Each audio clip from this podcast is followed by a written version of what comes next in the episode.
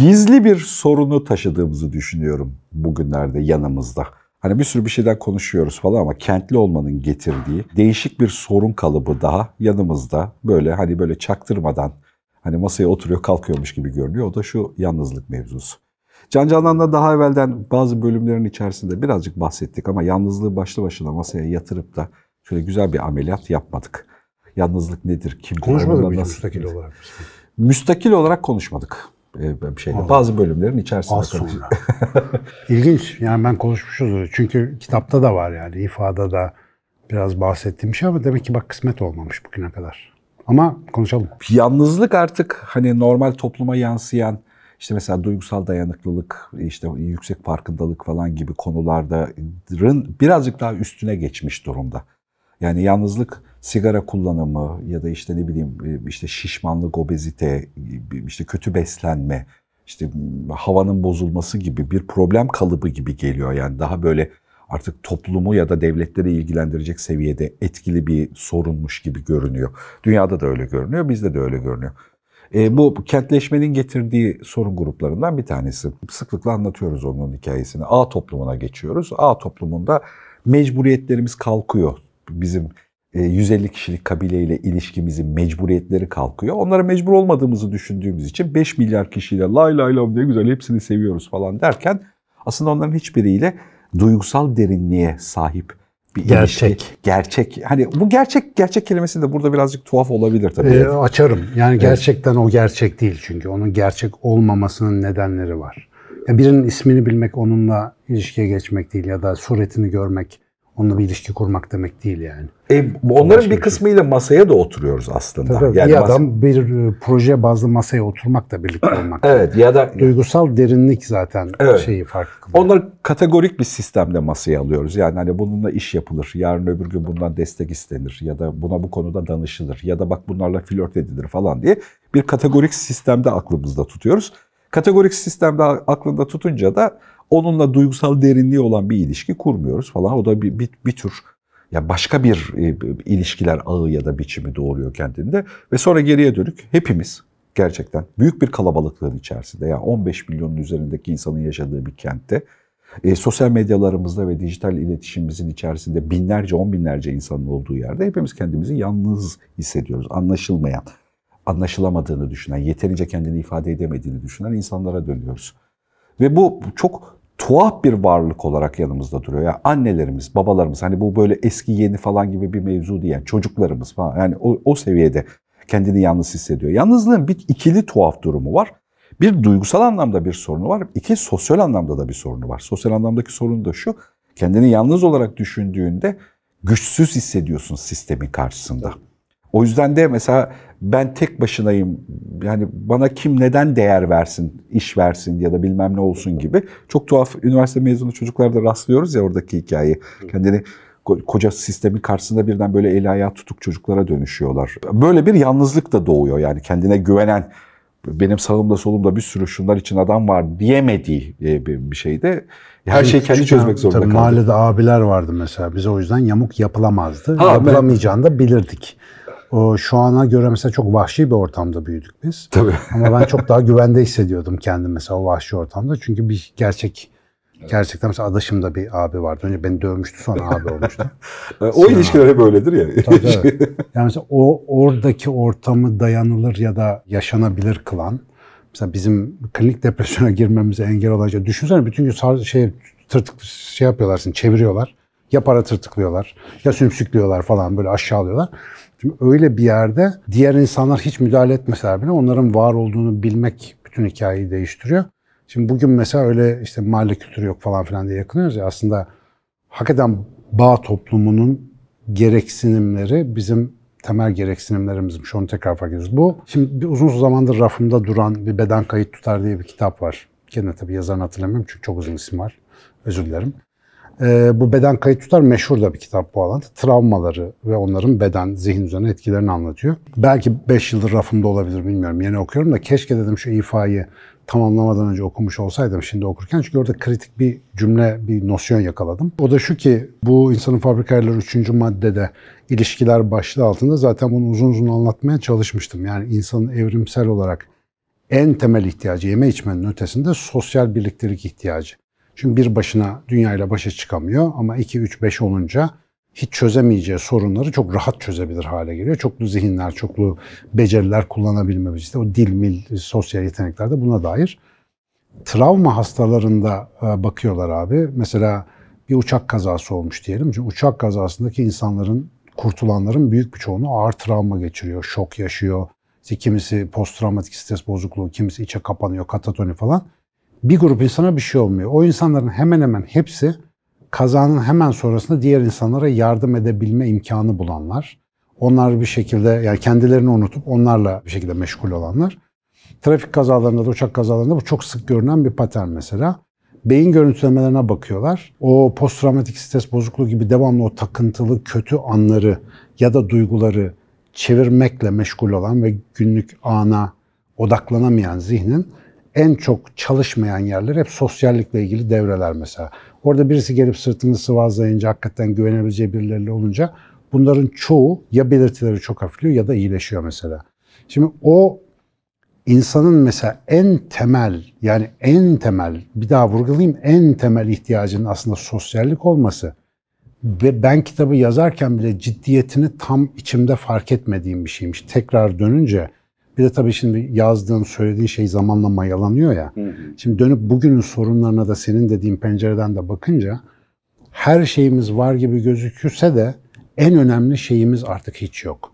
Yani o da gerçekten fiziksel, duygusal anlamda bizi bilen, biz eksildiğimizde bizim eksikliğimizi hisseden, bizi soran, arayan, yani temel düzeyde eski aile yapısında olduğu gibi, tabii hepsinde değil, ideallerinde olduğu gibi bizim varlığımızla kendi varlığına anlam katan birilerinin olmaması çok büyük bir problem. Herkes yer değiştirilebilir bir kalabalığın içinde. Herkesin yerine biri konabilir. Mesela ben bazen maalesef çocuklarımda görüyorum işte Kral Sami İstanbul'da Ümit var. Benim 35 senelik arkadaşım. O adam irreplaceable. Sen irreplaceable. Sizin yerinize bir şey konmaz.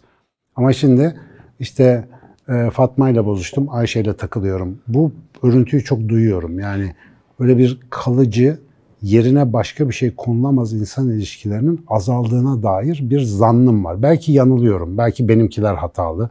Belki benim gözlemim taraflı ama bunu mesela toplumdaki yalnızlık şikayetinin artışına koyduğun zaman üstüne çok belirgin bir şey çıkıyor. Yani ilişkilerimiz artık eskisi gibi değil. Çünkü çok insan var. Bu kadar özen gösterecek vakit yok. Çok fazla talep var. Zamanı çok hızlı talepleri var.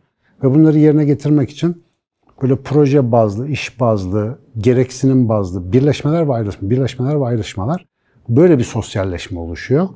Ve bunun içerisinde daha dün lay lay lom sabahlar olmasın falan yiyip içerken bir gün sonra evde depresif depresif oturuyorsun. Ben şimdi kimi arayacağım, kime dert yanacağım ya da bunu kime anlatayım?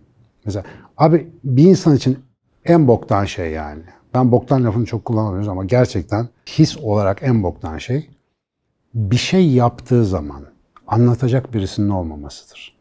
Yani çünkü bir insanın hiçbir başarısı tek başına insanı tatmin, illa birini anlatması lazım. Şimdi bu psikolojik bir ihtiyaç da evrimsel bir gereksinim. Oradan geliyor bu. Yani senin bir şey başarman yani ne ki insan türüne hiçbir faydası yok. Ne yapar? İstersen Einstein ol. Ama bunu biriyle paylaşabildiğin zaman o zaman muhteşem oluyor. Mesela birçok insanın sahnelerde fırtınalar estirken arka planda uyuşturucunun ölmesi bilmem nesi. Yani oradaki kalabalıklar değil ki etkileşime geçtiği, paylaştığı kişi. O bir şov, o bir gösteri. İnsanlara bir şey veriyorsun orada. Onun karşılığında alıyorsun para olarak, ün olarak bilmem ne. Ama eve gidip de eşine, dostuna, anana, babana ya çok da şöyle bir şey yaptım da işte şöyle sevdim, şöyle sevmedimin muhabbetini yapamadığın zaman o senin için kişisel bir başarıya dönüşmüyor ya da kişisel bir hikaye dönüşmüyor diğerleri olmadan yaşamın hiçbir anlamı kalmıyor aslında bakarsan. Ya öbürünü tümünü baban seni takdir etsin diye geçiriyorsun ya. Yani. Tabii abi ya ben mesela adam gidince anladım. Ne çok şeyi babama göstermek için yapıyormuşum yani. Yani ya da babanın denetimine açık yapıyorsun zihninde. Yani gerçek bir baba figürü için olmasa bile yani o babanın o hali öyle ya da böyle o yaptığın şeyin kendisini bir anlam ya da bir değer belirliyor. Şimdi orada da çok tuhaf bir durum var. Acaba yalnızlığı engelleyen şey e, zamanla ölçülebilir mi diye merak ediyorum. Spesifik bir soru bu.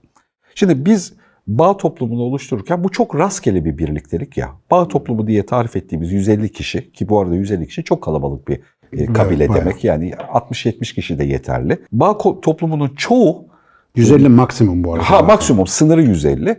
E, mahalle bakkalı, yan komşu falan gibi yani lokasyonlardaki rastgelelikle oluşuyor. İçine doğduğun ya da içinde bulunduğun şey. Yer, yer yani e, bir şeyde ve hani onlara yan komşun değişiyor gidiyor emekli öğretmen bilmem kim geliyor falan ve birden senin bağ toplumunun bir parçası oluyor. Orada öyle ya da böyle katlanmak zorunda olduğun belli bir ilişkiler ağı da oluyor. Yani işte o teyze çok güzel işte haftada bir defa da sana aşure yapıp getiriyor ya da işte bir tatlı yapıp getiriyor ama aynı zamanda da ekmek yolda sokakta yakaladığında sen koca adam bana ekmek alsana diye para atıyor falan. Yani hani bir yerine de katlanmak zorundasın o ilişkinin. Tabii. Ee, ya da işte acık evde ses yapacak olsan kafanda onunla alakalı bir sorun oluyor falan yani hani bir şeyde. Ee, Tanıdığın birileri rahatsız olacak çünkü. Ha ya da Yabancı işte değil. seni anlamaya çok uzak. De, hani sen diyorsun ki ben işle alakalı şunu yaptım, bunu yaptım falan. Sigortan var mı diye soruyor falan. Yani hani seni senin ona anlatmak istediğin şeye çok uzak. Ama şimdi çok tuhaf. Böyle bir varlığı bak ne kadar negatif öykü yaptık. Yalnızlığını bu engelliyor yine de. Tabii. Şimdi yani bunu, bunu Çünkü esas ihtiyacı o değil. Ya esas ihtiyacı vay ne güzel iş yapmışsın diye takdir edilmek değil. Orada kriz anında yaslanabileceği yani sadece bir kişi olarak orada bulunması önemli değil. Sevgisiyle, şefkatiyle, belki gücüyle, belki ilişkileriyle, gerçek ilişkileriyle sana yardımcı olacak bir şeyin orada var olması. Bankadaki mevduat gibi yani. Onun orada olması güven verici bir şey yani. Buna ek olarak söyleyeceğim hani artı olarak bir de galiba şöyle bir şey de var. Hayatımızı kritik etkileyen ölüm gibi, doğum gibi çok kritik anların hayatımızda olmadığını ya da olmayacağını kabul ederek bir hayat tipi kuruyoruz galiba. Tabii hiç düşünmüyoruz. ki. Evet, yani- Temel sorun o. Halbuki hayatımızın tümünün yönlendirmesinde o kritik anlar karar veriyor. Yani o kritik anların biçimi senin hayatına yön veriyor. Galiba bu söylediğimiz emekli öğretmen, yan komşu, Se- Semiha teyze olsun bu. Semiha teyzenin varlığı o kritik anlarla ilgili. Normal hayatın rutinindeki işte bugün çok güzel bir toplantı yaptım. Bugün önemli bir iş imzaladıkla alakalı değil. Ama bu zaten rutin. Yani iyi bir işte de kötü bir işte de o kendi alt grafik çizgisinde bir rutin. Bu rutini bozan şey gerçekten karından ayrıldığın an ya da işte ölümün olduğu an, büyük tehdidin yani hayatında ya da işte çok kritik mutluluğun, doğum gibi falan olduğu zaman Olunmaz bir hastalık, büyük bir sevinç. sevinç falan. Ve yani bunların hepsi bu- buraya diyelim ki bin birimlik zaman harcıyorsun. Burası işte bir birimlik bir zaman diyelim. Hani binde birlik bir oranı var şeyin içerisinde ama yine de bu bin birimlik zamanın tümünün tonunu bunlar belirliyor ve burası Semiha teyze ile ilgili. Şimdi ölümü, yokluğu ya da varlığı yani neyse o beklenmediği hiç hesaba katmadığımız, rutini sürdürmeye çalıştığımız bir hayatta da işte böyle yapıştırıcı ilişkilere ihtiyaç yokmuş gibi gözüküyor. Ama sonra dın diye kalıyorsun böyle. Abi artıda da ekside de yani büyük bir şey olduğunda da. Ya mesela ben onu dönem dönem hissetmişliğim var yani.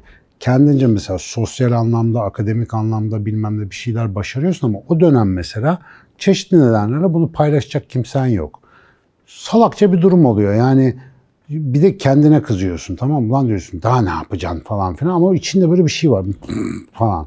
Niye yaptın? Mesela yazık o Justin Bieber'ı anlatıyorlardı bir ara çocuk duvardan duvara vuruyormuş kendini çok meşhur olduğu zamanlarda. Dışarıdan bakınca manyak mı lan bu diyorsun. Milyonlarca dolar kazanıyor bilmem ne oluyor ama yani anası babası bile belki onun üzerinden para kazanmaya çalışan iş insanlarına dönüştüğü anda ne yapsın çocuk yani? Onun ihtiyacı o değil ki. Milyon doları ne yapacak çocuk dediğin? Yani onun evinde şımarıklık yapacağı anaya babaya yaşa dosta ihtiyacı var. Evet. Saçmalayacağı esnekliklere Tabii falan. saçmalayacağı. Yani onu ondan çektiğin zaman ne verirsen ver. İşte hiçbir şey. Mesela günümüz insanının tatminsizliği. Ben artık buna yeni isim buldum. Yalıkavak tatminsizliği diyorum. Orayı gördükten sonra abi yalıkavak çok kötü ya. Nasıl bir güruh abi o ya. Vallahi yani inanılmaz bir şey. Yani benim çocuklarım da gidiyor bu ara orada seviyorlar ama anlamsız. Yani bir dondurmaya 500 lira falan vermeyi seven böyle yatların arasında gezince kendilerini kontrol bir, bir tuhaf bir güruh var orada. Ama oradaki şeyi görüyorsun, ihtiyacı hissediyorsun. Mesela öyle kalabalık bir yerde, yapış yapış bir sıcakta, gecenin bir darında insanlar o kafelerde niye böyle töt töt otururlar, niye yaparlar bunu? Bir intimacy, bir yakınlık, bir temas ihtiyacı. E, buradaki ilişkiler ailesiyle gelenler dışında muhtemelen hepsi gene toplanıcı dağılıcı ilişkiler. Ama orada geçici olarak iyi hissetme hali hepimizin aslında aradığı bir prototipik meselenin kötü bir yansıması. Şimdi bütün hayat, sosyal medya falan da dahil olmak üzere böyle imkanlarla çevrilince büyük bir üzüntü ya da büyük bir sevinç olmadan bunların kıymetini anlamıyoruz. Biz bunu niye masada konuşuyoruz? Benim şahsen niyetim şu. Aklı olan projeksiyon yapar. Aklı olan olmamış olanı düşünür. Olmamış olana göre hazırlık yapar. En başta da herkes yalnız öleceğini bilir mesela çok net. Ve ölüm genellikle bir muhtaçlık haliyle birleşiktir. Ne olursan ol, dünyanın kralı da olsan, ya rahmetli Atatürk bile ölürken adam neler çekti biliyorsun. Doktorlar gitti geldi. Yani Atatürk daha, daha ne olsun yani adam dünyaları titretmiş birisi. O bile ölürken çok sıkıntılı gitti yani. Şimdi hepimizin hayatında böyle artı eksi diğerlerinden kaçınılmaz olarak desteğe ihtiyacımız olan zamanlar olacak. Ama bugün olmadığı için ve bunda hiç düşünmüyorsak eğer o güne ilişki biriktirmemiz mümkün değil. O güne yatırım yapmamız, o gün bizimle olacak insanlara sabır göstermemiz, o işte mahalledeki teyzenin, amcanın, ananın, babanın, anneannenin senin işine mişine burun kıvırması gibi durumlara biz neden katlanmak durumundaydık dün? Çünkü o sosyal örgü başka bir yer içinde bizi bekliyor. Yani bir de şimdi dün, dünden için. bahsettiğimizde oraya mecburduk. Tabii, şimdi başka oradaki o ilişkileri yoktu. koparırsan kız bulamıyordun evlenecek ya da hani şeyi öyle hani Tabii. kız istemeye gidemezdin ya da işte ne bileyim iş bulabilmek için onların telefon rehberine ihtiyacın vardı. Ha, şey tabii afaroz mekanizmasının çalıştığı zaman. Tabii yani o, o korunaklı sana bir şey veriyordu yani saygın ve korunaklı bir alan veriyordu. Şimdi mecbur değiliz. Şimdi iş aradığımda Upwork'e girip arıyorum. Hani onlara ihtiyacım yok ya da ne bileyim LinkedIn'den. Madonna aforoz etmişlerdi birkaç sene evvel. çok da fifi demişti yani. yani. yani ne olacak yani? E, bunu, bunu da nasıl hatırladılar? Tabii gerçekten. Yani düşünsene Madonna'yı aforoz etmiş. Madonna he, şuraya koy falan. ne yapayım aforoz yani? Artık o toplum yok ki. Evet. Mesela ama aforoz edilmesine neden olan toplumsal davranış örüntüsüne baktığın zaman Madonna'nın onun sonu kötü. Mesela sadece orada kalsa hani tamam çok da fifi diyebileceği bir pozisyonda sağlıklıyken, güçlüyken, ne bileyim medyatikken. Ama sonra güçsüzler yurdunda ne olacak? falan. Yani bu tabii ki şey gibi oluyor sanki böyle söyleyince. Yani yarın bir gün boktan bir durum olur ona hazırlık yapalım. Öyle değil konu. O bir illüzyon. Yani şu anda içinde yaşadığımız sadece Madonna olmamıza gerek yok. Günlük hayatımızda özellikle yakınımıza hoyratlık yapmamıza vesile olan her şey bir illüzyon gerçekte herkes gittikten sonra onlar kalıyor. Ama bak şimdi insanlar en kolay yanındakini kırıyor. En kolay yanındakine laf sokuyor. Yani bu o ilizyonun bir parçası. Zaten herkes var. Dışarıda bilmem kimler var. Dolayısıyla ben buna niye katlanmak zorunda kalayım? Ve bu ihtiyacı maalesef acı gerekçelerle herkes bir gün öğrenecek. Benim bu kadar yazıp anlatmaya çalışmamın sebebi o acı günler gelmeden önce. Evet bir de tabii burada biraz dengeye de ihtiyaç var. Yani eski ilişkilere de bakıyorsun işte boşanamıyor ya da ayrılamıyor. Ha, yani tabii. çok kritik, majör tabii. bir sorun olmasına rağmen ayrılamıyor. Çünkü 1980'lerin 70'lerin zihnini kullandığı için. Ya da tam tersi şimdi bakıyorsun hoptan cuptan hiçbir şeye birbirlerine tolerans gösteremiyor. Her otoboka ayrılıyor. Yani hiç anlamı olmayacak seviyede ve sınırda ayrılıyor. Burada şöyle bir sorun olduğunu düşünüyorum. Basit bir neden sonuç ilişkisiyle baktığımızda yalnızlıkla alakalı davranışsal olarak yara bandı çözümler üretilmeye çalışılacakmış gibi görünüyor. Halbuki bu bakış açısı da Mustafa Yaşar'dandır hadi söyleyeyim. Kaynağa bakmak gerekiyor. Bu neden sonuç ilişkisine bakmak anlamlı değil.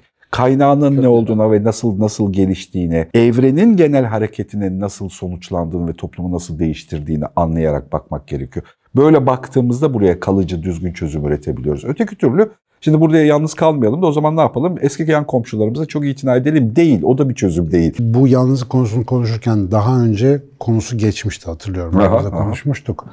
Orada tarifini yaptığımız bir şeyi burada bu bağlamda masaya tekrar koymakta fayda var. İngilizce loneliness ve solitude olarak söylenen. Türkçe'de bizim yalnızlık ve bir başınalık ya da tek başınalık olarak ayırabileceğimiz iki kavram ayrı koymak lazım. Şimdi Tabii. niye önemli? Yalnızlık maruz kalınan bir şey, istenmeyen bir şey. Yalnız kalmakla ilgili bir şey. Bir başınalık ise tercih edilebilir ve ihtiyaç olan bir şey. Yani insanın kendi içine çekilip biraz böyle muhasebe yapması, kendi işine bakması falan için. Bizim mesela o solitude'da bir başınalığa ihtiyacımız var. Niye ihtiyacımız var? Mesela özellikle dünkü toplulukta devamlı mıç mıç ilişki var ya mesela orada kişinin özel alanı olması işte biraz dini ritüeller, ibadetler de buna yardımcı olduğu için çok önemli e, bir kısmını karşılıyordu bunu. İnsanlar bir çekilmesi lazım. Ama şimdi bu çekilmenin öbür tarafa yansıyan bir yeri var. Biz bunu çok görmüyoruz. Ben biraz anlatmaya çalışmıştım onu. İnsan kendini dinledikçe kendi duygusal sisteminin ihtiyaçlarını daha iyi tanıyor. Bunun yanında bir başkasıyla ilişkiye geçtiğinde eğer bu okur yazarlığı iyiyse aynı nöron sisteminin etkisiyle karşıdakinin de duygularını daha iyi okuyor. Ve dolayısıyla bir başınalık döneminde biriktirdiği öz bilgelikle bir başkasıyla çok daha iyi ilişki kurma şansı yakalıyor. O zaman da o ilişki daha gerçek bir ilişki oluyor. Daha çok boyutlu, daha organik, bağlayıcı bir ilişki. Ama hiçbir başınalığı yok. Yalnız kalma korkusu nedeniyle devamlı kalabalıklar içerisinde bir böyle sosyal uyuşma hali içerisinde. Bu durumda ne öz bilinç, öz yeterlik gelişiyor ne gerçek bir ilişki kurulabiliyor. Derken harala göre her şey gidiyor ta ki bir sorun çıkana kadar işte bir yerde bir arıza çıkana kadar ve insan istemediği halde yalnız kalıp bunun depresyonunu yaşayana kadar. Şimdi o eski toplum ki bu yüz binlerce senelik bir topluluk alışkanlığından bahsediyor. Avcı toplayıcı da bile böyleydi muhtemelen. Mecbur olduğun bir insani çevre vardı. Bir de kendi başına olman gereken bir dönem vardı. Şimdi bunların tamamen karma karışık olduğu, istediğin her an yalnız kalabilecekmişsin gibi düşündüğün ama tuvalette bile 5 milyar kişiyle görüştüğün bir yerdeyiz yani. Evet, bu evet. hiç öyle kendi başına kaldığın falan bir ortam yok. Dolayısıyla bu aslında bir abi bir öz disiplin konusundan bahsediyoruz aslında. Bu bir başka insanlarla alakalı bir durum değil. Sen gerçek ilişkiler için kendinle ilişkiye, kendinle ilişkin içinde gerçek ilişkilere ihtiyacın var. Çünkü insan bir de insanın aynası. Gerçek bir ilişkide kendini görüyorsun artın eksisiyle diğerinden. E, kendinle baş başa kalınca da bunun sebebini ufak ufak anlamaya başlıyorsun. Tabii bu bir hafta sonu olmuyor. Bir ömür bunun için gerekiyor. Yaşaya yaşaya da yavaş yavaş bilgiliyor. Ondan sonra mesela kopmaz dostlukların, yani hiç sorgusuz sualsiz güvenebileceğin, yanlış da yapsa, sorgusuz sualsiz güvenebileceğin insanların az sayıda ama etrafında olduğu bir hayatın cennet olduğunu kimseye anlatamıyorsun. Yani bu cennet. Evet. Yani bu dünyada birçok insanın yokluğundan dolayı cehennemi yaşadığı bir cennet. Yani gerçek lüks. Büyük lüks bu evet. dönemde. Çok büyük lüks. Ve parayla satın alınamayan bir Tabii şey yani. Eski tip mahalle kültüründen gelen birilerinin bugün hala biz yaş, işte bize yakın yaş ve üstünün hala kolay nispeten tesis edebileceği bir şey. Ama şimdiki yeni sosyal düzen bir hayli zorluyor bunu. Bir kere yeni yaşam tarzımıza bak gelir düzeyine göre plazalardan varoşlara bir sürü yere dağılmış durumdayız. Ama her biri kendi içerisinde yalnız. Yani koca 8 yıldızlı rezidanslar bile bir getto bana sorarsan. Kendi içinde bir kapalı gece kondu sistemi yani. Bir de psikolojik olarak da bir yanı var. Türker Kılıç bir tweetinde altını çizmiş. Güzel bir bakış açısı olduğunu düşünüyorum. Biz geçmişe ve geleceğe dayalı zihnimizi çok genişletip bunun üzerine pişmanlıklar ve kaygılara dayalı endişe ve kaygıların paketlendiği bir yapı kurduğumuzda çevremizdeki aslında ilişki kurduğumuz insanların büyük bir kısmına bu etiketlerle bağ kuruyoruz. Herkesle geçmişimizde bir pişmanlık, herkesle geleceğimizde bir kaygı var. Şimdi bu etiketlerle yapılandırdığında aslında içinde bulunduğun network'te böyle temiz, gerçekten salih ilişkiler kurabilmene müsaade de etmiyor zihninin kendisi. Yani zihinsel olarak kendini kendi kendine bloke ediyorsun. Karşıdaki... Ya da bu ya da bu şöyle bir şey de sebep oluyor. Onu da altını. Zararsız tiplerle takılmak. Ha. En az kaygı duyabileceğin lay laylonlarla takılmak Bravo. Çok getiriyor. güzel bir, bir şey oldu. Böyle olunca farkında olmadan kendini yalıtıyorsun. Yani hiç o güven duygusunun gelişebileceği, kendini içine bırakabileceğin ilişki tipleri oluşmuyor. Çünkü sen kendi kafanda etiketlemişsin.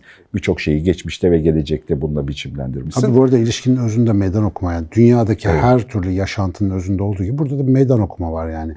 Bir ilişki sana meydan okuyucu bir sorun çıkarmıyorsa gelişmene vesile olamaz zaten. Ve onun sonucunda da ikiniz de başka insanlara dönüşürsünüz bir ikili ilişkide. Bu yani gönül ilişkisi de olabilir, arkadaşlık ilişkisi her türlü ilişki için geçerli. Abi her insanın bir zorluğu var da yani kimse Hocam, aynı değil. Motosiklet kullanmak, bungee jumping yapmak kadar yüksek adrenalin barındırdığını öğrenmiştim yeni tanışmalar. Tabii tabii tabii. Yeni ta- bu, bu flört içerikli tanışmadan bahsetmiyorum. Aynen. Dostane, yan masadan birileriyle yeni tanışma bayağı gerçekten yani hani iki yapının sınırında onu birbirlerine aşan başka bir şey oluyor ve bunu bizim bedenimiz biliyor.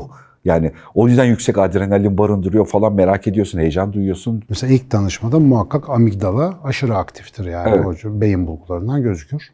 Ki adab-ı muaşereti muhafaza edebilesin. Yani oradaki hal ve harekatı e, normal evde mesela kıçını kaşıyorsun anlatabiliyor muyum? Niye yapıyorsun? Amigdalaya ne gerek var? Herkes bizimkiler. Ama dışarıdan adam geldi mi bir dakika diyorsun ya bir yabancı işte hanım erkek neyse. Ona göre pozisyon alabilmek için. Mesela o ciddiyet şöyle bir şey yapıyor bu arada. Bunu da daha önce zikretmiştik ama tekrarında fayda var. Yakınlarımızın zihnini anladığımızı zannederken en az onları anlıyoruz. Çünkü onlarda bir uyanıklık halimiz yok, bilinçli farkındalık yok. Ama yabancı geldi mi böyle gözün içine bakıyoruz ki bize bir yamuk olmasın. Ama o işte amigdala aktivasyonu, o stres yükselmesi kısa bir süre sonra işte muhabbetlerde ne oluyor? Nerelisin? Hangi takım? Ne müzik dinliyorsun? Aa sen de mi bilmem ne koleji? Hop hemen bir oksitosin salgısına sebep olacak. Ortak hikayeyi yakaladığın anda oksitosin gidiyor. Amigdala dedi ki baba sakin. Bundan zarar gelmez. Ben Üsküdar'daki tanışmamızı hatırlıyorum mesela. Ha, Ne oluyor lan dedim böyle film mi çekilir falan. Bir istediğini anlat falan diyor. Dedim ya işini sallamıyor ya da bildiği bir şey var falan. Sonra da anladım ki bildiği bir şey varmış Mustafa Hoca'nın. Mesela oradaki o ikircikli halin daha sonra bir şeye dönüşmesi de bir işte bu bir challenge yani bir meydan okuma. Orayı açtığın zaman oluyor. E şimdi tamamı istediğin zaman kapatabildiğin bir uygulamalar dünyasında böyle bir meydan okumayı niye alasın? Ve gittikçe de daha az alacağız bu meydan okumayı. Silüetler Baudrillard'ın tahmin ettiği gibi insanların imajlarının varlıklarının önüne geçtiği bir dünya tasavvur etmişti. Şu anda onu yaşıyoruz zaten. İmajlarla konuşuyoruz, onlarla iletişime geçiyoruz. Instagram'dan tanıştığımız hiç kimseyi beğenmiyoruz mesela. Filtreli daha iyiydi bu falan filan diye. Öyle. Ya orada daha mutlu, burada biraz depresif falan. Girişimle alakalı kullanmayı çok sevdiğim bir metot var. Yani herkes işte yatırımcı olarak ya da işte bir şey yapmak istediğinde, girişimci olmak istediğinde e, neye yatıralım abi, fırsat nerede var abi, hani neyle gidelim hikayesi. Fırsatlar sorunlarla bileşkelidir yani toplumsal anlamda problemi fark ettiğinde kişiyi ve problemini anladığında aslında senin için fırsat da doğuyor. Karşılığı o. Yalnızlık büyük bir fırsat alanı olarak da geliyor. Hatta bunu böyle e, birazcık masada bu dilden de buradan da görelim. Ha bu tabii ki buna bir çözüm üretmekle Çözüm olarak. üretmek, ürün üretmek, yeni ilişkiler üretmek, yeni yöntemler üretmek, yeni kültür üretilmesi gereken bir alanmış gibi görünüyor ve devletler nezdinde umursanacakmış gibi görünüyor. Hani temel Ben girişimimi yaptım arkadaşlar. Burada anlattım. Sevgili devletler okuyun. Hocam bu videoyu çok da fifi ibaresinin son kullanıldığı video olarak ve son kullanılmasını umduğumuz video olarak cimlemek istiyorum izninle. Gerçekten çok da Fifi'yi 30 senedir duymamış olabilirim. yani nereden aklıma geldi diye Rezil geldi. ettin bizi. İyice boomer'a döndük yemin ediyorum ya. Çok fena. Bir filmde falan geçiyordu galiba. şey. Bizim mahallede hep geçiyordu ama, ama çok da Fifi. Umarım son kez kullanılır arkadaşlar. Bitti bundan sonra. Çok teşekkür ederim.